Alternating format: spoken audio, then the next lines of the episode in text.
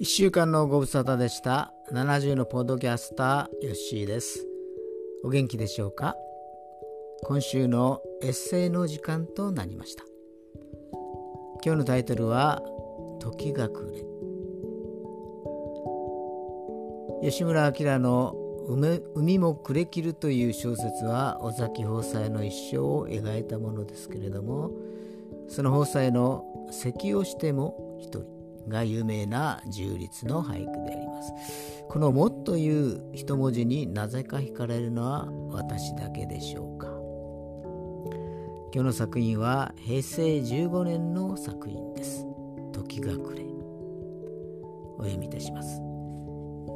一列目に座っている人は輝いている。有名である。でもその後ろにいる人は何かが隠されている。2列目の人生。それが今面白い。時が遅すぎてその人を隠すのかその人が激しすぎて時が隠してしまうのか。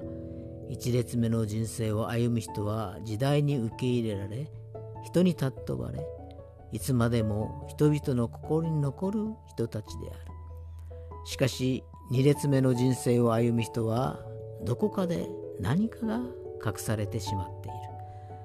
ある人は世界有数の知識を持ちながら埋もれてしまっている。またある人は卓越した才能を持ちながら一列目の影に押しやられてしまっている。もしたおやかな心を持っていたならば一列目に押し出されていたのかもしれない。しかしながらそれでは自分が死んでしまうのである。一列目と二列目の間には何が横たわっているのだろうか。それが見えるがゆえに渡るのをよしとせず踏みとどまってしまった人もいる。例えば石橋栄太郎福田蘭道青木茂。この3人の関係は親子つながりである。石橋栄太郎はご存知クレイジーキャッツのメンバーだった人で料理研究家でもある。青木茂はあの有名な海の幸を描いた画家である。ここで2列目の人生を歩んでいるのは福田蘭道である。彼は石橋栄太郎のお父さんであり青木茂の息子でもある。この名前記憶のどこかに残っている人もいるかもしれない。笛吹き童子の「ヒャラリヒャラリーコ」というメロディーを作った人といえば思い当たるかもしれない。彼は尺八の名人でありまた釣りの名人でもあったのである。彼の釣りの弟子には作家の井伏正筋らがいるが尺八もさることながら釣りに関しては本当に天才的だったらしい。その指先には紙の表面に触れただけでその紙の色彩をも当ててしまうほどの特殊な感覚を持ち合わせていたのである。その特殊な感覚ゆえに別れた奥さんつまり石橋栄太郎のお母さんお母さんからは悪人呼ばわりされてしまっているのかもしれない。だが2列目にいる人々は決して二流ではない。一流の何かを備えてはいるが時代に隠されてしまったのである。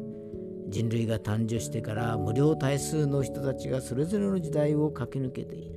そしてその時代の中でヒーローのごとく生き抜く人もいれば誰にも知られないようにひっそりと死んでいく人もいる。時代という大きな流れの中で全てを覆い隠して今日も時が暮れていく。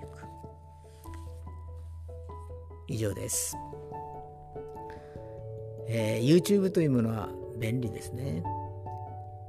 70年前の映画「笛吹き童子」がアップされていました。確かに福田蘭道の名前がありました。私の年代よりももうちょっと上の年代の人はこの東映の映画を懐かしく見ていることでしょう。大友龍太郎東千代之助中村金之助。まあ懐かしい名前が出てきていました。これもまた楽しからずやです。それでは皆さんおやすみなさい。皆さんの明日が希望にあふれたものとなりますようにまた次回にお耳にかかりましょう。ヨッシーでした。